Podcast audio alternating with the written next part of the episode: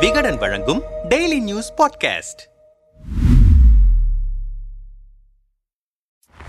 தமிழக பாஜகவிடம் ஒரு முகம் டெல்லியிடம் ஒரு முகம். எடப்பாடி அமித்ஷா சந்திப்பில் நடந்தது என்ன? தமிழ்நாடு ஆளுநர் ஆர் என் ரவியை தொடர்ந்து அதிமுக பொதுச் செயலாளர் எடப்பாடி பழனிசாமி துணை பொதுச் செயலாளர் கே பி முனுசாமி முன்னாள் அமைச்சர்கள் Velumani Thangamani Jayakumar C V Shanmugam C Vijayabaskar M R Vijayabaskar என பெரிய பட்டாளத்துடன் டெல்லி சென்று திரும்பி இருக்கிறார்கள். பொதுச் செயலாளர் ஆன பின்னர் முதன்முறையாக டெல்லி சென்ற எடப்பாடி மத்திய அமைச்சர் அமித்ஷாவை சந்தித்து கூட்டணி குறித்து விவாதித்திருக்கிறார் என்று தகவல் நமக்கு கிடைக்கிறது. அத்தோடு அண்ணாமலையை அருகில் வைத்துக் கொண்டு அதிமுக தலைவர்களிடம் அமித்ஷா பேசியது புதிய விவாதங்களை கிளப்பிவிட்டு இருக்கிறது இதுகுறித்து எடப்பாடியுடன் டெல்லி சென்ற சீனியர் நிர்வாகி ஒருவரிடம் பேசினோம். அமித்ஷாவுடனான இந்த சந்திப்பு நாடாளுமன்ற தேர்தலுக்கான கூட்டணி பேச்சுவார்த்தைக்கு அச்சாரம் போட்டு இருக்கிறது என்றே கூறலாம். குறிப்பாக தமிழ்நாடு அரசியல் களத்தில் கொழுந்துவிட்டு எரியும் பிடிஆர் ஆடியோ ஜி ஸ்கொயர் நிறுவனம் மீதான ஐடி ரெய்டு உள்ளிட்டவை குறித்த ஃபைல்களை அமித்ஷாவிடம் வழங்கினார் எடப்பாடி. எல்லாவற்றிற்கும் மேலாக தமிழக பாஜக தலைவர் அண்ணாமலையும் அவரது வார் ரூமின் செயல்பாடுகள் குறித்தும் கூட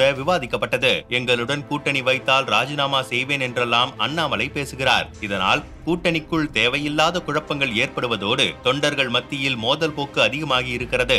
அதிமுக எதிர்க்கட்சியாக செயல்பட தடையாக இருப்பதே தமிழக பாஜகவும் ஓபிஎஸும் தான். அதை நீங்கள் தான் சரி செய்ய வேண்டும் என்று அமித்ஷாவிடம் தெரிவித்தோம். ஆனால் அது குறித்து எதுக்குமே அமித்ஷா பெரிய அளவில் ரியாக்ஷன் செய்யவில்லை. மாறாக அண்ணாமலையை அறைக்குள் அழைத்து அமர வைத்தார் அமித்ஷா இதை நாங்கள் கொஞ்சமும் எதிர்பார்க்கவில்லை. ஏற்கனவே அண்ணாமலையின் செயல்பாடு தலைமைக்கு தெரியாமலா இருக்கும் என்ற எங்களின் சந்தேகம் அமித்ஷாவின் செயலில் உறுதியாகிவிட்டது. அண்ணாமலையின் செயல்பாடுதான் கூட்டணியை பாதிக்கும் வகையில் இருக்கிறது என்று நாங்கள் சொன்னபோது அவரை தலைமை கண்டித்து இருக்க வேண்டும். ஆனால் அதை செய்யவில்லை. அதே நேரத்தில் அரை மணி நேரத்திற்கு மேல் நடந்த இந்த பேச்சுவார்த்தையில் அண்ணாமலை ஒரு வார்த்தை கூட பேச அனுமதிக்கவில்லை. எல்லாவற்றையும் கேட்டுக்கொண்ட அமித்ஷா பழைய கதையை விடுங்கள். தேர்தலுக்கு இன்னும் கொஞ்சம் காலம்தான் இருக்கிறது. இந்த நிலையில் கூட்டணிக்குள் தேவையில்லாத குழப்பங்களை இருதரப்புமே தவிர்க்க வேண்டும். நாம் ஒன்றாக இணைந்து செயல்பட்டால்தான் திமுகவை எதிர்கொள்ள முடியும் என இறங்கி வந்து பேசியதால் அதற்கு மேல் எங்களால் பேச முடியவில்லை. தொடர்ந்து சீட் விவகாரங்கள் குறித்து மேலோட்டமாக பேசப்பட்டது. அமித்ஷாவே சமாதான புறாவை பறக்கவிட்டதால் மீண்டும் அண்ணாமலையுடனான பிரச்சனை குறித்து பேச வேண்டாம் என்ற முடிவோடுதான் வெளியில் வந்தோம். அதைத்தான் எடப்பாடி பிரஸ் மீட்டில் தெளிவுபடுத்தினார். அமித்ஷாவின் பேச்சிற்கு மதிப்பளித்து நாங்கள் நாங்கள் சமாதானத்திற்கு முன் வந்துவிட்டோம். டெல்லிக்கு ஒரு முகம் இங்கு ஒரு முகம் என்பதெல்லாம் இல்லை. எதற்காக வந்தோம் என்பதை தெளிவுபடுத்தி விட்டோம். ஆனால் அண்ணாமலையும் அவரது ஆதரவாளர்களும் அதிமுகவை மீண்டும் சீண்டினால் இனி தலைமையிடம் போய் நிற்கப் போவதில்லை. நாங்களே நேரடியாக களத்தில் இறங்குவோம் என்ற முடிவையும் எங்கள் தலைமை எடுத்திருக்கிறது என்றார் விரிவாக.